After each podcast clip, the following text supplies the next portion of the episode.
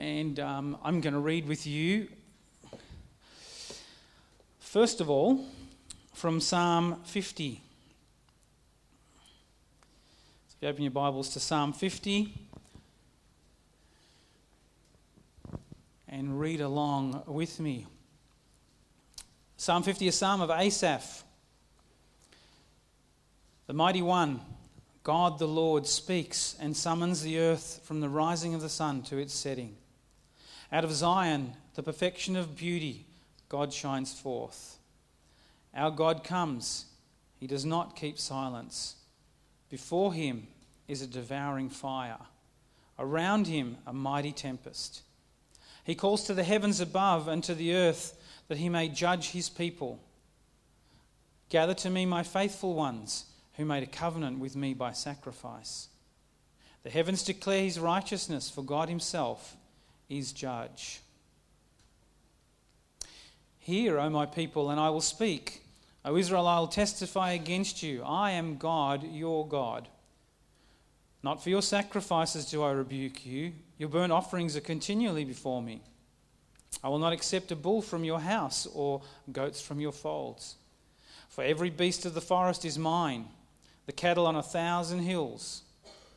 I know all the birds of the hills, and all that moves in the field is mine. If I were hungry, I wouldn't tell you, for the world and its fullness are mine. Do I eat the flesh of bulls or drink the blood of goats? Offer to God a sacrifice of thanksgiving and perform your vows to the Most High, and call upon me in the day of trouble. I will deliver you, and you shall glorify me. But to the wicked, God says, What right have you to recite my statutes, or take my covenant on your lips? For you hate discipline, and you cast my words behind you. If you see a thief, you're pleased with him, and you keep company with adulterers. You give your mouth free rein for evil, and your tongue frames deceit. You sit and speak against your brother, you slander your own mother's son. These things you've done, and I have been silent.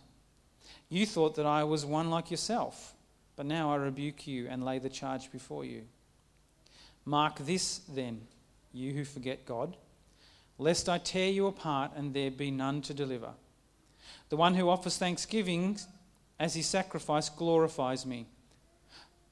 To one who orders his way rightly, I will show the salvation of God. So far, Psalm 50. And go in your Bibles to um, Romans, Romans chapter 12.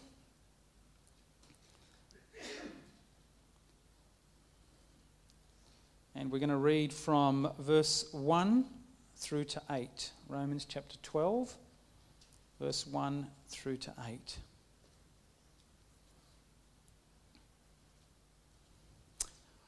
I appeal to you, therefore, brothers, by the mercies of God, to present your bodies as a living sacrifice, holy and acceptable to God, which is your spiritual worship.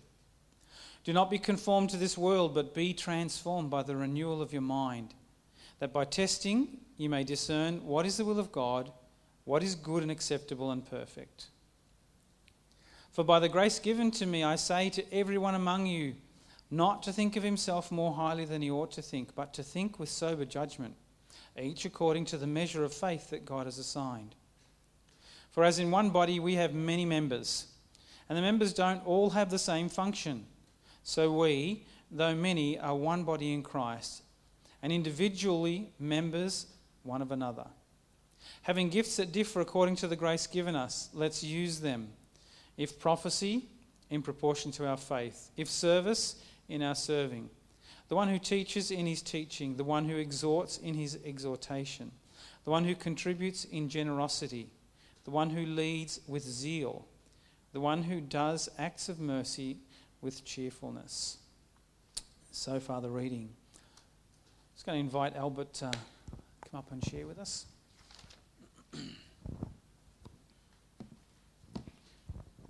I'll just pray for you before we start. God, I um, just want to thank you for Albert, and I just want to pray for him as he shares your word this morning. I pray for your peace, your anointing, and your equipping. Holy Spirit, I pray that you would speak through him. And I pray for us as we listen, Holy Spirit, that you would open our hearts that we be ready to hear what you have to say to us this morning. In Jesus' name, amen.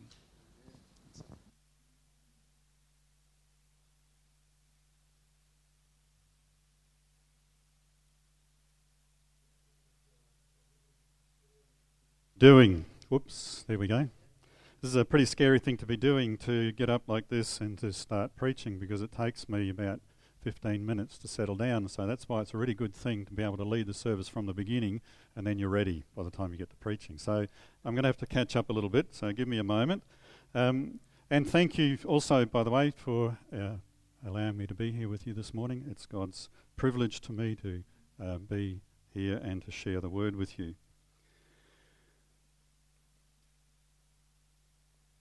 As I uh, came in this morning, there were a lot of people very busy uh, getting things ready. A lot of blokes up the front here practicing, people setting up chairs.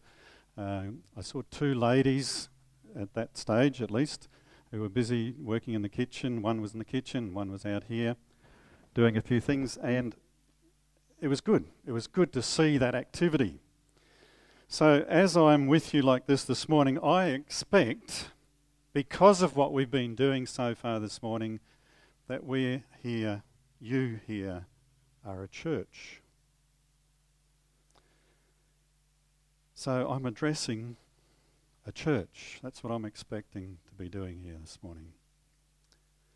And I expect that you regard yourselves as a church. Now, that's a very simple, very basic statement to make. But it's absolutely jam packed with meaning, with significance. And I believe that we, all of us, need to be really sure that we have a common, fully agreed understanding of what it means to say that you hear this body of people, and when I say this body of the people, I'm including all of the people that are not here this morning. You know, those who might be interstate or overseas or just not here because they're angry for some reason. All of the people that make up this body, that you understand what it means in common to be a church. And because you are a reformed church, that you come here and that you receive gospel ministry. And because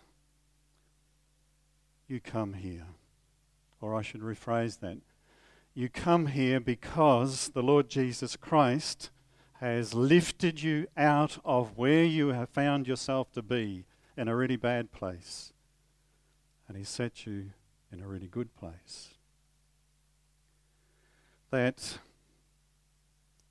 you bring to bear as a congregation, as a church, the gospel ministry on every aspect of your life now.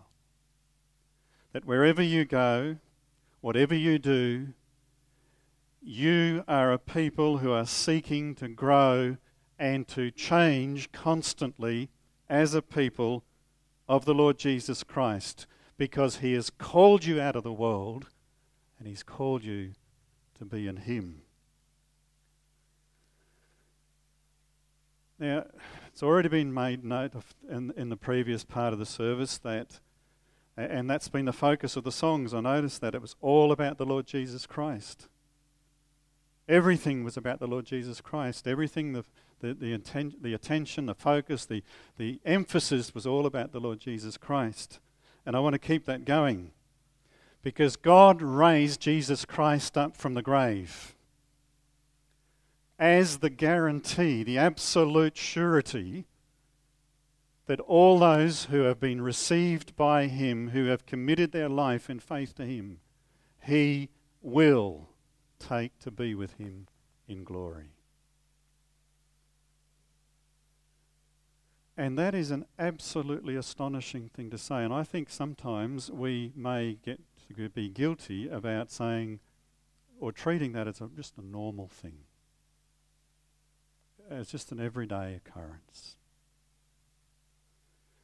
You see, this is absolutely crazy, and I'm serious. It is really, really crazy that a holy God would do this for me, for you, for us.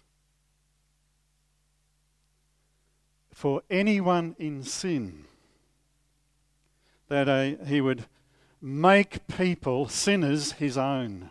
That is crazy. Nothing about us is attractive to him. Nothing about us makes us deserving to Him or for Him. And yet God desires people for Himself. So I expect that when you come here and you get gospel ministry, and I'm pretty serious about this, and I'm sure that your pastors are serious about it, that the, the, the people that uh, are your leaders in that regard, that as their holy task, are serious about this. That when you receive gospel ministry, you hear about sin and you hear about hell and you hear about judgment. Now, if you think that's bad, if you think that's dark and depressing somehow, then I want to say to you, you do not know what joy is. When you come here and you come under gospel ministry anywhere at all, you hear that you are a damned, God cursed sinner whose judgment is upon you, and you are now bound for darkness and the furnace of hell. And there's no escape. And what makes that dark and terrible message so wonderful is that it's true. We don't make this up. Who would want to do that? This is the word of God to us. This is the message, this is the proclamation of a holy, righteous God, the only God. And if you're sitting here just now thinking, oh, this we got a guest preacher today, he's he's lost it. He's off his head. The pressure must have got to him. What can possibly be joyful about sin, hell, judgment? And if you say, thinking to yourself, I, you came here this morning because you didn't want to get depressed, you wanted to be lifted up a little bit, you came here to feel better about things, uh, and then you get this guest preacher here and he says, There is this really, really bad, dark message for you, and it's a joyful one. Well, that's just it. I am saying to you this morning, and, and maybe I should change what I'm saying just there. This is not me saying this. This is God saying this. This is the Bible says. This is what the gospel says is that you and I are in such a hopeless, perilous situation that there is no hope at all, none at all. You had better not ever come into a gospel ministry and expect to somehow be made to feel good about this truth and this reality about yourself. Because if you do, you will not know the truth and the joy of God's blessing. It's only because we know the truth about ourselves that we're established by God, we're enabled by God to, to know Jesus, the one, you know, who grabs your soul and he grabs your life and he grabs your being and he says to you, I've got you and I have purchased you. I have paid the penalty for your sin, and I have done that what you cannot do. And I have declared you holy and righteous and bound for heaven through what I did. And there is nothing on heaven, in heaven, there is nothing on the earth, there is nothing above the earth, there is nothing under the earth, there is nothing anywhere at all in God's creation or beyond God's creation that will ever be able to take you out of that. That's what Jesus says. There is nothing anywhere that can take you out of your his hands And this is so sure for you. If you know that without me, says Jesus, and you believe in what I have done for you, and you know who I am, and you repent of what you are, your sin, and you trust in me completely, I'm going to bring you to the Father in heaven and to glory because my glory depends on me completing that great work. The, the work that I call the salvation of your soul and your body. Now, what do you call that? Do you call that depressing? It's not, is it? It's not depressing at all. That's the gospel. And it is such an incredible privilege to be allowed to, to come along and, and into a place like this and be with you and to proclaim that message. I want to take you into Romans 12 this morning. This is about Christ being formed in us. And there are two particular emphases here in these first two verses. Uh, and I'm going to focus just on verse 1 here this morning. But the first two verses, the first emphasis here is that all of the life, the whole of the Christian life, is to be lived in service to God and to His people.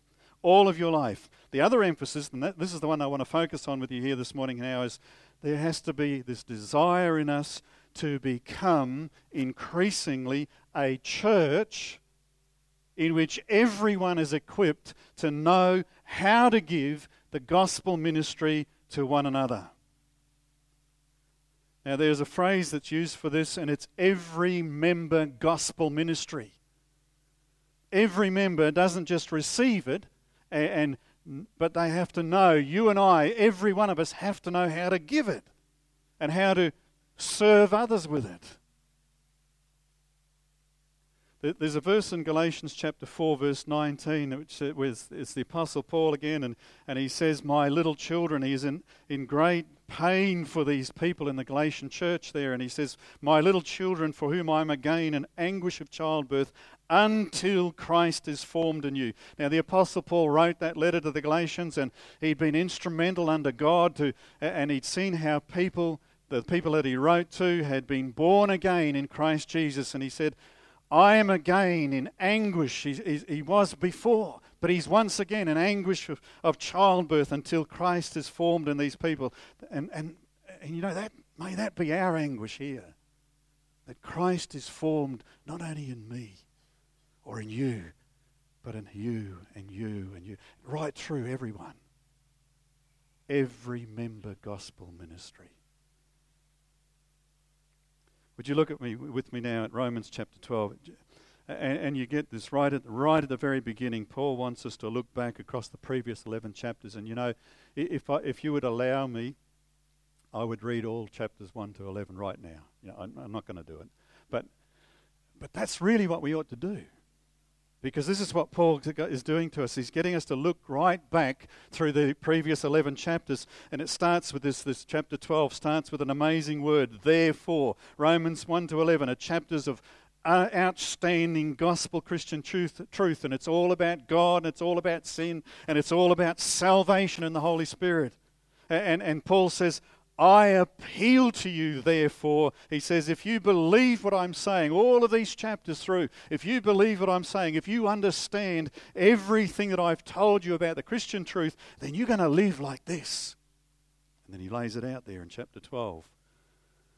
He says, I've told you the truth. Actually, the whole of the, the rest of this Romans um, ch- chapter 12 on, right to the end, is all about how we're going to, how he wants us to live the gospel ministry with each other. But especially these verses, Paul says if you understand the gospel, if you really grasp this, you're going to live like this. And the implications of what Paul teaches us here are so vast, you could spend every day on this. Well, actually, he wants us to spend every day on. And the pattern and the goal of this world is to live for yourself, isn't it? That's the world we live in. Live for yourself. Do what you think is important. Make yourself happy. Don't think about other people too much. Make sure you are following your path. set your own goals, set your life goals, your life path. Charge into it. Live for yourself. But the supreme goal of the Christian life ought to be living for Jesus. Everything is about Jesus. God the Father, God the Son, God the Holy Spirit. And the way we're to do that, instead of being conformed, he says in verse 2, be transformed, not by replacing one set of habits and actions for another, but by having your mind renewed, by changing the way you think, the way you, what, actually what you believe. So, in other words, devote your life as a Christian to being changed, be transformed. And for the Christian, this is going to be an ongoing, continual, everyday growth in unconforming ourselves from the world. So, if you believe the Christian truth, if you understand what God is saying to us in the scriptures, what does that mean for us to live the Christian life? Well, Paul gives us the essence of the Christian life. Then he gives us some aspects of the Christian life, and then finally he tells us here's the power for the Christian life. So, I've got three things I want to cover now this morning the essence, some aspects, and the power of the Christian life. So, first of all, the essence. And it's what we've already observed. If you believe everything that I've told you, says Paul, if you understand everything that I've told you, you must be a living sacrifice. That's right there in that verse 1. A sacrifice, by the way, you know what a sacrifice is? It's something you kill, you put it to death. It's a dead thing. Now, Paul comes along here and he says, that we have to make our life a living killing. Doesn't make sense. But that's what he says that we have to give, what we give to God is to be something that is alive.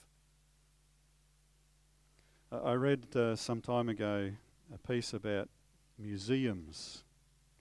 People look at me and they say, um, well, you read some really strange things. Well, yeah, I probably do. But I read about this, this thing, uh, thing spoke about museums. You know, these are places where dead things get stuffed and you put them on display. Or ancient artifacts are put on display. Nobody uses those things anymore, but they put on display for you to go and look at. They just sit there in a cabinet. Well, Paul is telling us that we'd better not be museum pieces in our Christian living. And, he's also referring back to the Old Testament where people made blood sacrifices in order to make atonement for their sins because, well, sin needs punishment. And sacrifices were about showing that, well, people actually understood that sin must be punished. So the people back in the Old Testament times, they made these blood sacrifices a way of making atonement and salvation and, and getting yourself right with God. Now we come into the New Testament, and suddenly all of that's out of order. The New Testament teaches us that, that you don't come into the world now and say, Well, I'm going to live for you, Lord, and I'm going to live my life in such a way that, uh, that, that you're going to then forgive me when I'm living in the way that you want me to live, and, and you'll accept me, and you will then take me into heaven. New Testament says you don't say that. And you'd better not be saying anything like that at all. Jesus' sacrifice is a sacrifice that ends all guilt offerings and sin offerings of the Old Testament. Everything there was, all of it, looking forward to what Jesus Christ was finally going to do completely. So, this offering that Paul is talking about here is an offering of gratitude and praise. So, first of all, when we say that you're a living sacrifice or living a life of a living sacrifice, it doesn't mean that you're atoning for your sin and that somehow by living that way you're procuring God's favour. It's not saying that. Secondly, Old Testament sacrifices, once they were made, they were done. That was it, finished. When you offered your sacrifice, when you brought your animal, your grain, or whatever it was that you brought, once you offered it, it was over. A living sacrifice, that's never over.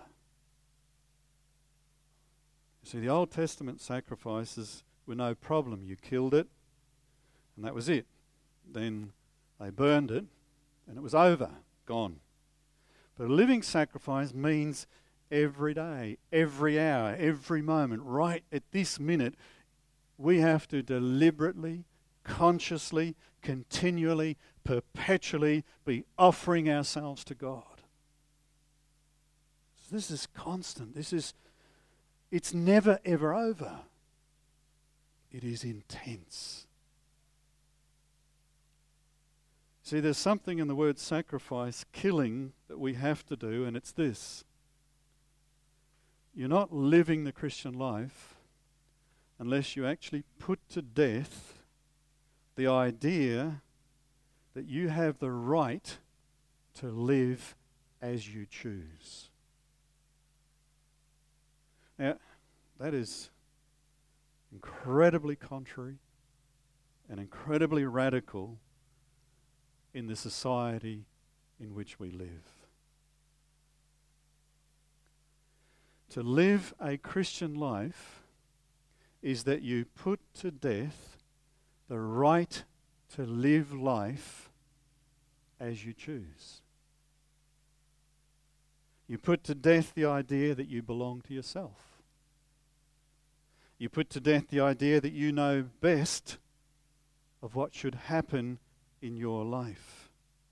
You put to death and you give it all to God. And it actually feels like death to do that. But on the other side, there's life.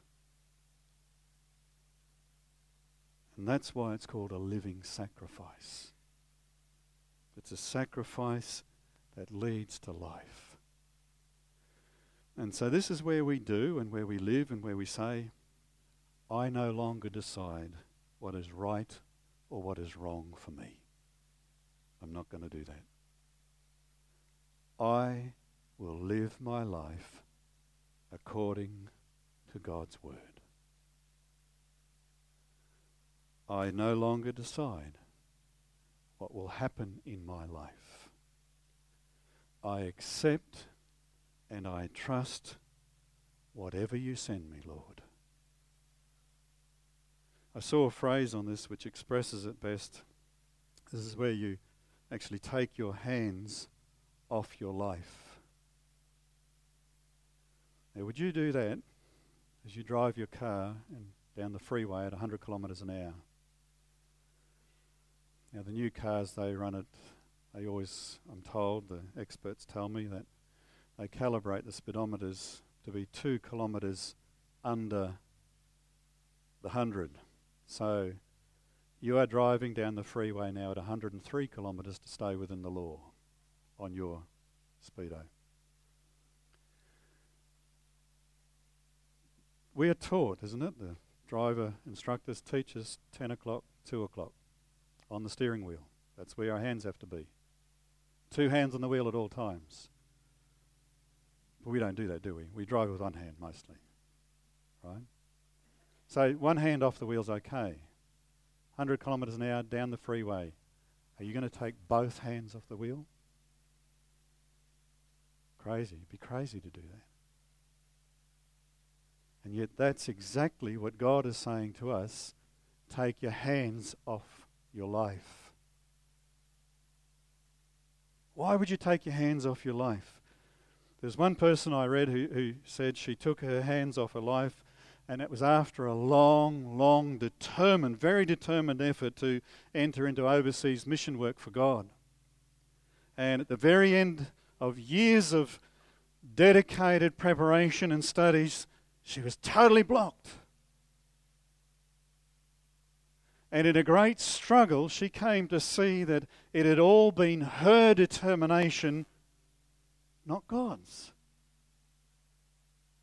And what she eventually decided she needed to take her hands off, off her life, and she describes it this way. She said she took her hands off her life because she knew He, and she said God, was infinitely wise, infinitely loving. Because He is infinitely wise, I will do everything that the Bible tells me, even if I don't like it.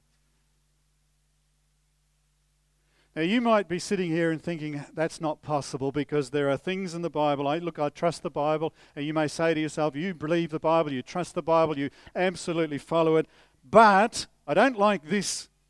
little bit there. And I don't like this other bit over here in the Bible. You're on the throne of your life and you are picking and choosing.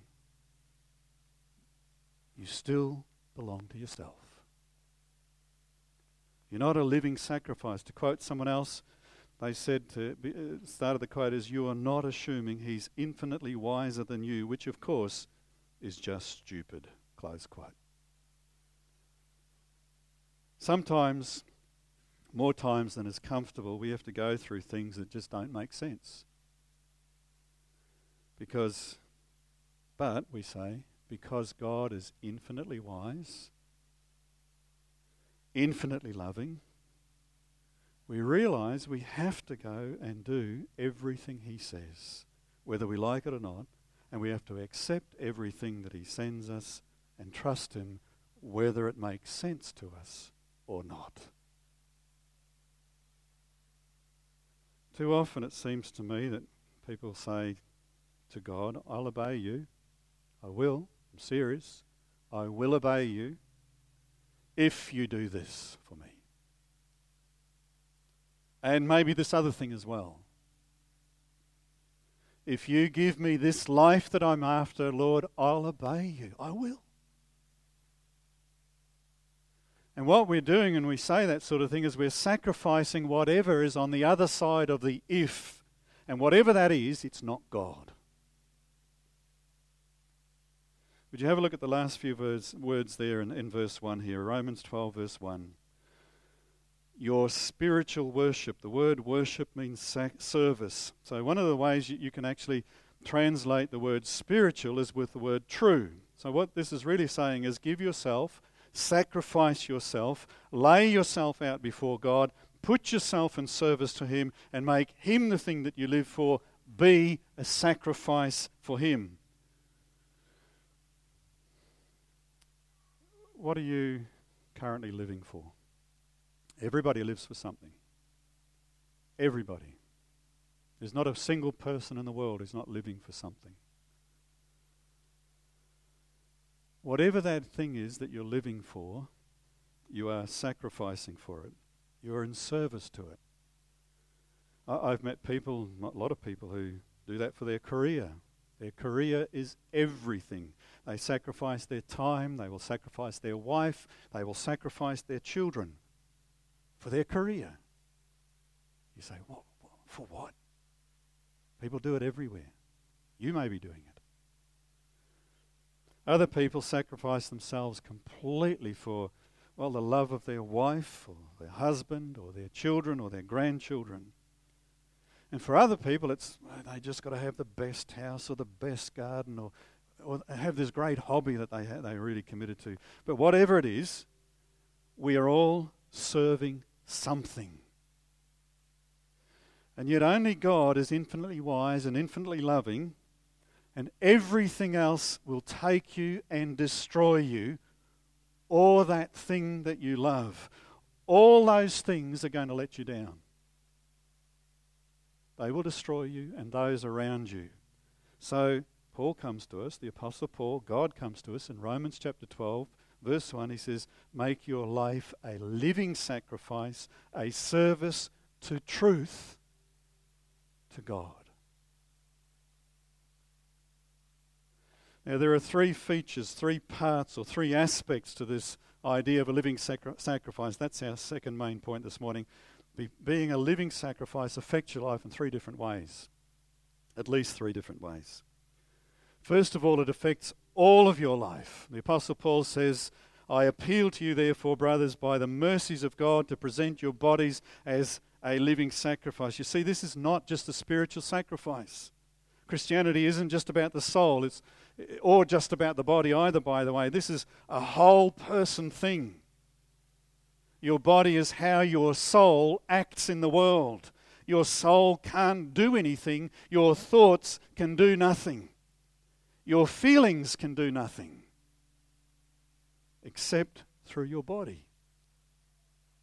So, what this is saying here is that God wants our bodies. He wants every single part of our life, our private and our public, our individual, our social, our inner and our outer parts. Paul tells us we're to be transformed by the renewal of our minds. And what he means by that is that is to be a living sacrifice is for you to think out all of the implications of Romans chapter 1 all the way through to Romans chapter 11. That's the gospel for every single area of life. And if you're not doing that, you are not making your external life a living sacrifice. The second feature of a living sacrifice affects the inner self. Verse 3, have a look at verse 3. It says, For by the grace given me, I say to everyone among you, not to think more of himself more highly than he ought to think, but to think with sober judgment, and each according to the measure of faith that God has assigned. And he's saying that if you understand the gospel, you're not going to think more highly of, of yourself than you ought to. If you really understand the gospel, you'll have this sober grasp of yourself. And that word sober means accurate you'll have an accurate understanding of yourself. The gospel says you're a sinner. The gospel says you deserve to be lost and to go to hell. But you are completely loved by God because of what Jesus Christ has done, and therefore you're going to heaven. Now that humbles you down to the ground. But at the same time, it lifts you up. You're humbled to the ground so that you don't have too high a view of yourself, and it lifts you up so that you understand that He loved you and He gave Himself for you. The third feature we're told about here is that if you begin to make this decision and you become a living sacrifice and you work this out into every area of your life, you're going to become a servant not a leader, not a, a boss, not a, a, a, power figure. You're going to become a servant. And we haven't gone into the verses that follow, but the rest of this chapter talks about various gifts. It mentions things like preaching and administration, counseling and mercy, and caring for the poor and leading. Uh, those are all things that people do to minister in a church, to serve in a church. I want to make two very, very quick comments here. First of all, every Christian has got gifts to serve. Every Christian has. And secondly, every Christian has got different gifts. Now, this means that there's no such thing as a passive Christian. There's no such thing as coming to church just in order to recharge your batteries and then go on again. Doesn't exist. When you come into the church, you ought to be saying, and that's why I love to see all these people, but I know there are a lot of other people in the church here than just the people who are doing the stuff before the service this morning. But when you come into the church, you ought to be saying, How can I serve? What can I do? How can I do these things? We should come to serve, not to be served. Just as our Lord did not come to be served, but to serve and to give his life as a ransom for many. And what that means is we not only come to get gospel ministry, but we have to learn how to give it out as well. And also notice everybody's gift is different. Everybody's got different gifts. We're like a body, says Paul elsewhere. You know, the finger is not a foot. That's pretty obvious. Uh, the, the, the eye is not an ear, that's also really obvious, and so on. He goes, he, does, he says that sort of thing. We're really silly types of examples, but he's making a point. We're a body with all these different parts and components, which means that every single Christian is unique. And you've got certain experience, you've got certain gifts, certain abilities. Every one of you has. And if you're a Christian and you have those gifts, that means that there are some people out there that only you can touch. And if you come and you don't serve, you're resisting the will of the Holy Spirit. Because the will of the Holy Spirit for your life has to do with the gifts and using them in service. If your inner life has been changed, Your understanding of yourself has been changed, and all of your life has been changed because you've made yourself a living sacrifice. You won't simply be a person who comes passively and receives ministry and just keeps on receiving. You'll be saying this t- in this church Show me what I can do. Show me. One final main point the power behind all this. What drives Christians to be different to the rest of the world? Now, our standard answer to a question like that is well, God's the power. God's the power. We can only do what we do through Him and the strength that He gives us. We can only serve with the power that He gives. Absolutely true answer. But Christians are not the only people out in the world being honest and caring for the poor and keeping their promises. There are other people who reject the Lord Jesus Christ, they're doing the same things. So, what makes Christians different in that respect? What makes us different is our motive. If you don't believe in the gospel of the Lord Jesus Christ, why live a good life? Why would you bother? You know, for some people, it's they do that and they live a good life because that's just the way they were brought up. For others, well, it's just a sensible thing to do. Makes more life more pleasant for everybody if everybody just cares a little bit for other people and the people around them. And then for others again, well, they do it because well, if they, if they don't do it, they believe God's going to get them. What Christians have is an inner joy and an inner love that pulls them from the inside. We don't have this external force of fear or, or compulsion or pragmatism driving us on. We don't have that. Paul says, I appeal to you, brothers. And he could have made that a command. He could have commanded us, do this. But he says, I appeal to you. And what he's asking for is something that we're obligated to, but he says, I appeal to you by the mercies of God. And he says, Look at God's mercies. Just, just look at them, observe them, think about them, study them, have, work them through in your heart. You know, if you've got a to do list on your, on your phone, put in there an items uh, as a, a, list on your uh, to do list gratitude. Make a list of gratitude on your, on your phone. And then start putting things down on your, on your list, things that you're grateful for in your life. Because every time you look at your to do list, there it is gratitude. You know what you've got to pray for. It's a really good thing to do.